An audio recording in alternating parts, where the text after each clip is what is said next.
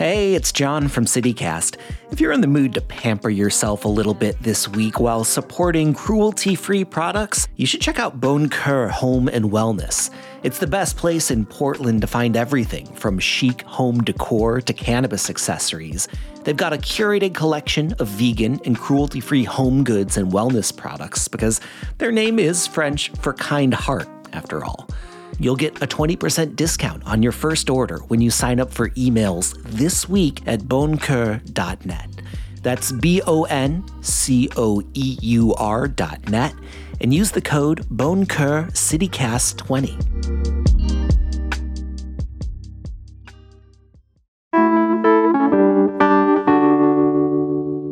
Peak of drag performance being criminalized across the country, Wildfang, you know, the really cool clothing store downtown, has partnered with the iconic Darcelle 15 showplace to break a Guinness World Record for longest drag artist stage show. And on top of that, the event is also raising $250,000 for LGBTQ plus youth.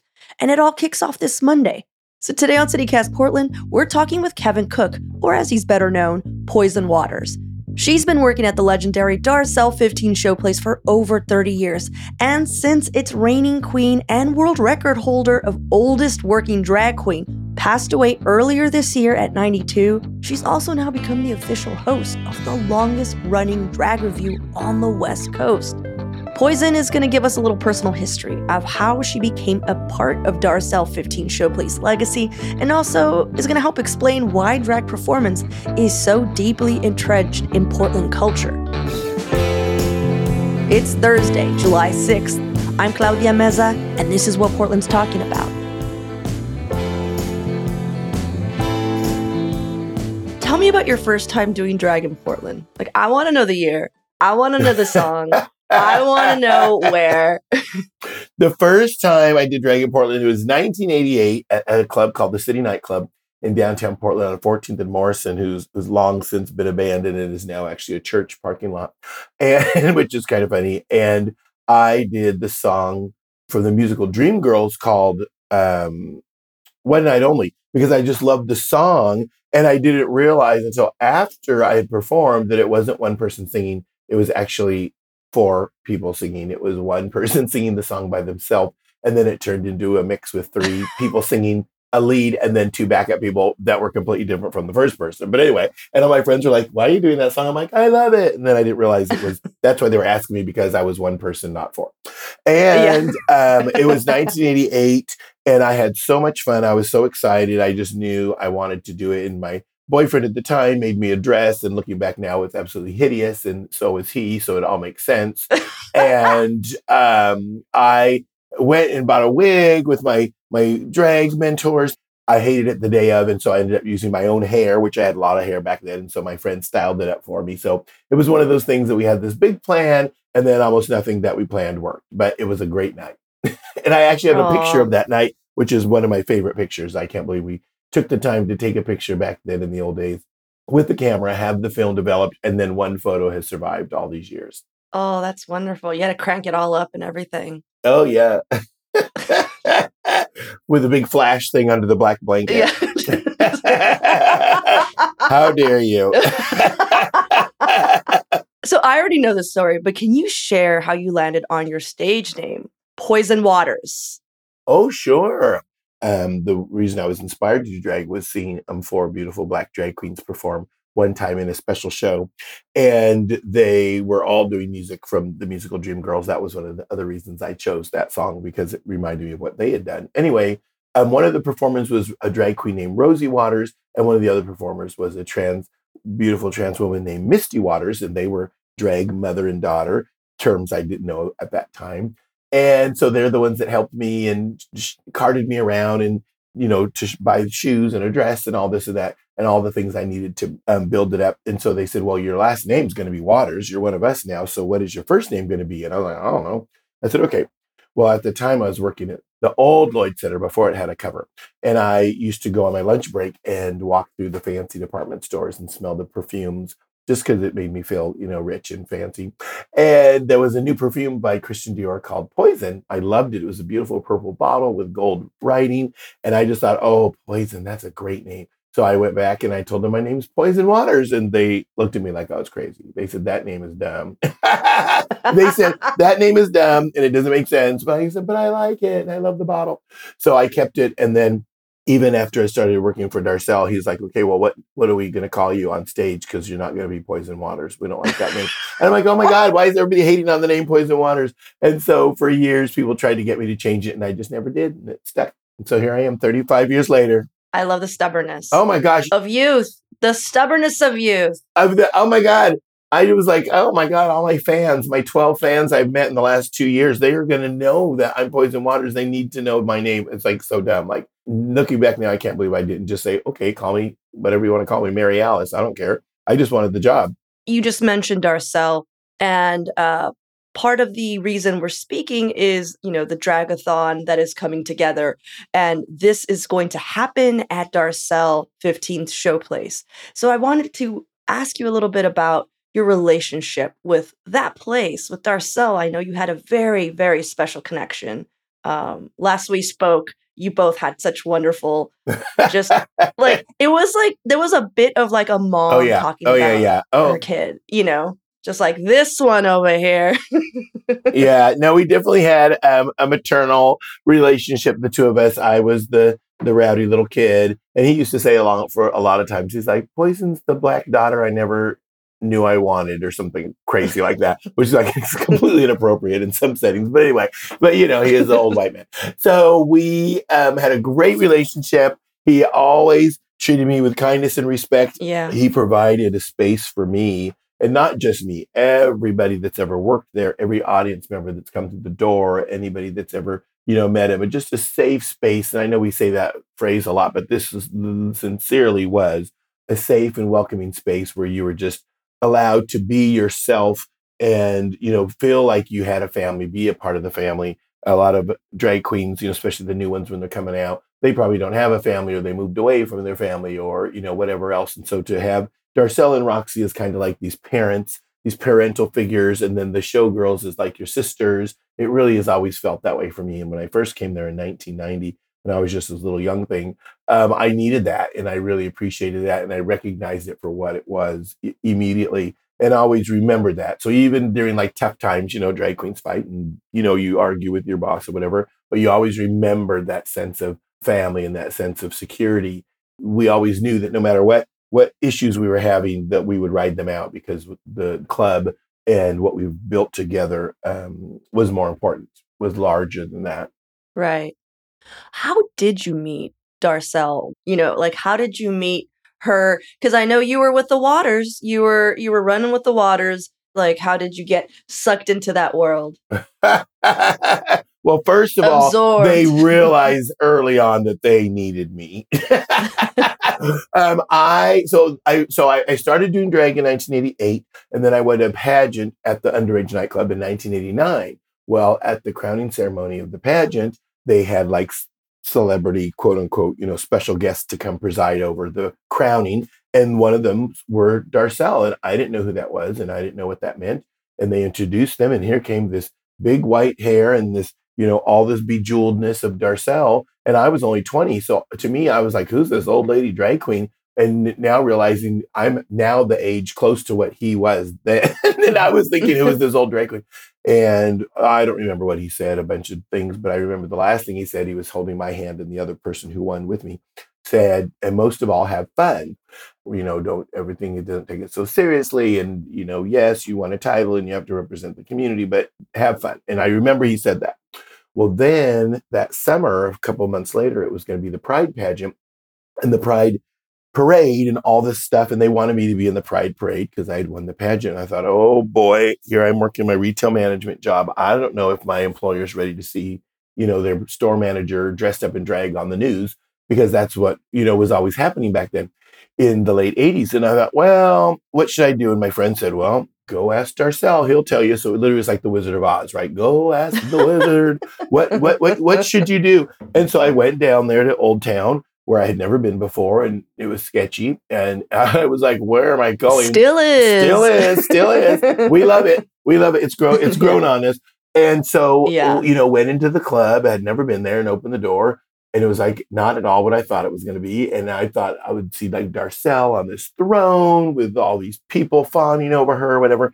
And there was like, like somebody goes, "Can I help you?" And I'm like, "Yeah, I'm here to talk to Darcelle." And they go, "He's right there." And he pointed at this tall ladder, and there's this man changing the light bulb. I'm like, "You're Darcelle." It was like so disappointing, and it was so like.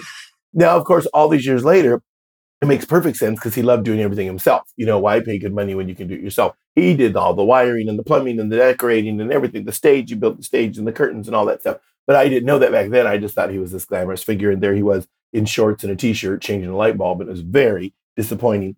And so he came down from the ladder and we chatted. And he's like, Oh, yeah, I remember you.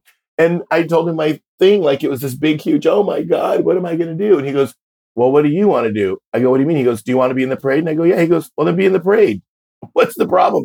And, and I, so I, I, he's like, this, I don't understand. And so then when I kind of said, well, you know, what about my job? He's like, if they don't want you because you're in a parade, then you don't want them. So if you get, if you lose your job, well, then you're supposed to do that. That's what's supposed to happen. And you're going to get a new job and you're going to be fine. Of course, I did the parade. My whole company loved it. They all knew I was a drag queen. They just didn't know. I just didn't know that they knew. And it was all for nothing. But so Darcelle, that's when we first met, like one on one, and the rest is history. And now I'm 33 years later at the same club. I thought you were like, and now here I am, 33 years old, still 33 years old. No, my shoes are 33 years old, but I'm a little older than that. All right, let's take a quick break here. And when we come back, we're going to talk about why the Portland drag scene is so unique.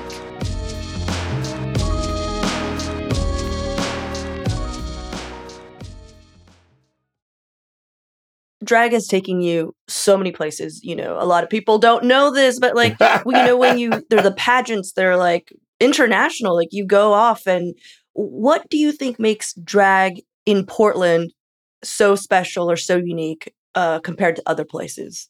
Well, I think um, drag is everywhere in Portland, and that's what's so unique. People come from all over, and they're like, oh my gosh, you're doing drag like in the middle of a hotel. You're doing drag at the Portland Art Museum. You're doing drag at a, mm-hmm. you know, a paid membership club, the Multnomah Athletic Club or the University Club.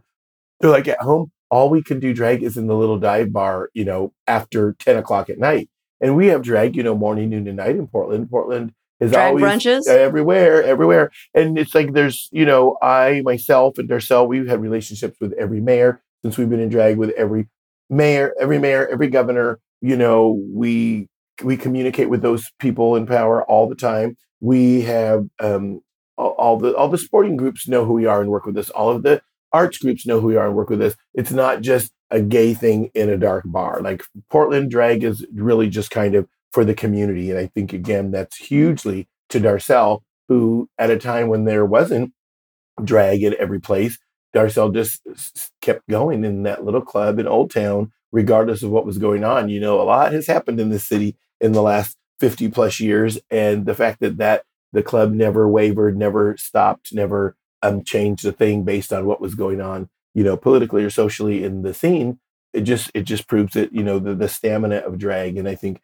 all drag queens in Portland know that they come from that good stock. You know that that yeah. you, you come from a place where drag we don't really we don't say no we just keep going you know we're going to work with the city of portland and do a pride ride and parade through downtown on bicycles because why not? You know, we're not we don't have anything to hide. We're not doing anything wrong. Why shouldn't we participate in all of these events? And I think people again talking about um, drag in other places, they're like, oh my gosh, we would never do that. We couldn't do that. We couldn't get away with that in our city. There would be no invitation for something like that. We're here in Portland. One, we're invited to everything, and two, if we're not invited, we'll just show up anyway.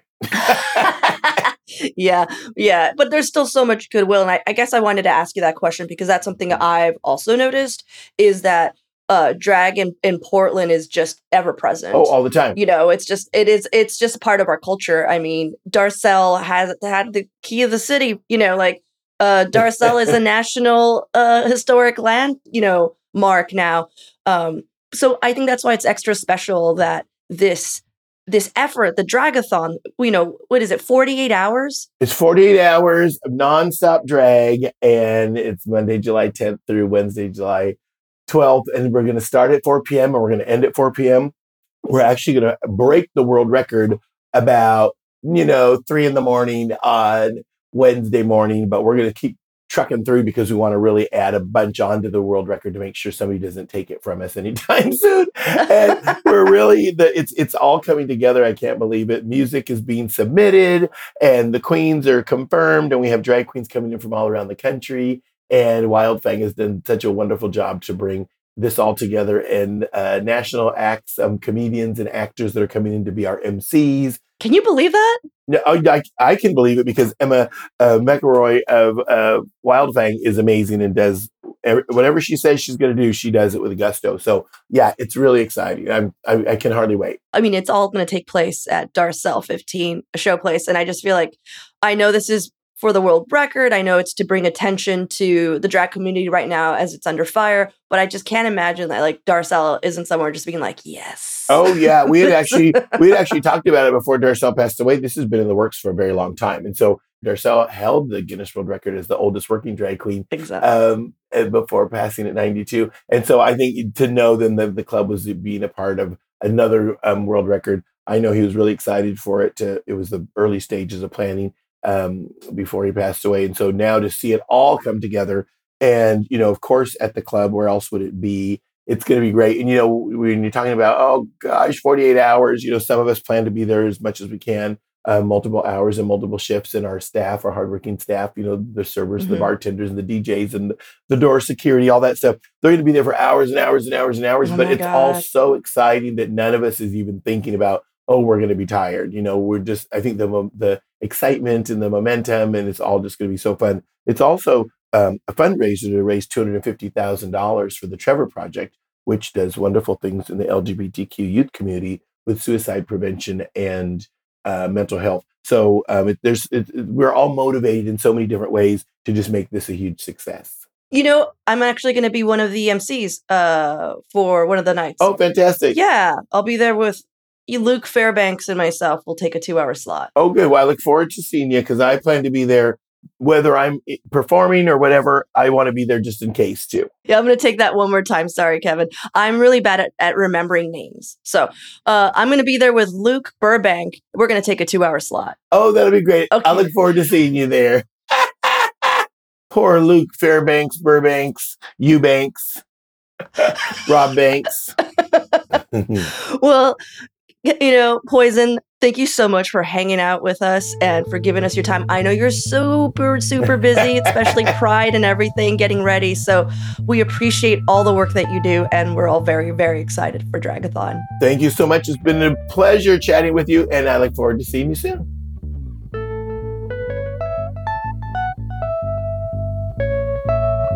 If you were hoping to get a ticket for the Dragathon show, unfortunately, it's now sold out but there will be a first come, first serve standby line just in case a ticket holder doesn't show up 10 minutes after showtime. We'll have a link to more info in the show notes.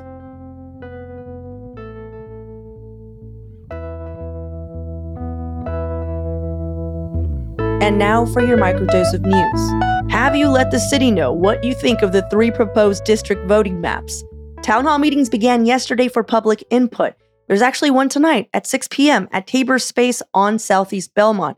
And there will be seven more running through July 16th. But if you want to avoid the crowds, you can also quickly fill out a survey online or call 311 and tell them what you think.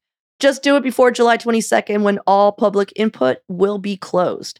If you don't know what I'm talking about, Portland is getting split up into four new districts. And moving forward, that's how we'll be voting for our city leaders. It's a pretty big deal. You should probably check that out if this is all new to you. We're going to throw a link to all the info on the maps and where to fill out the survey and all that in our show notes. For even more local news and events, sign up for our daily newsletter, Hey Portland. You can also find a link to that in the show notes.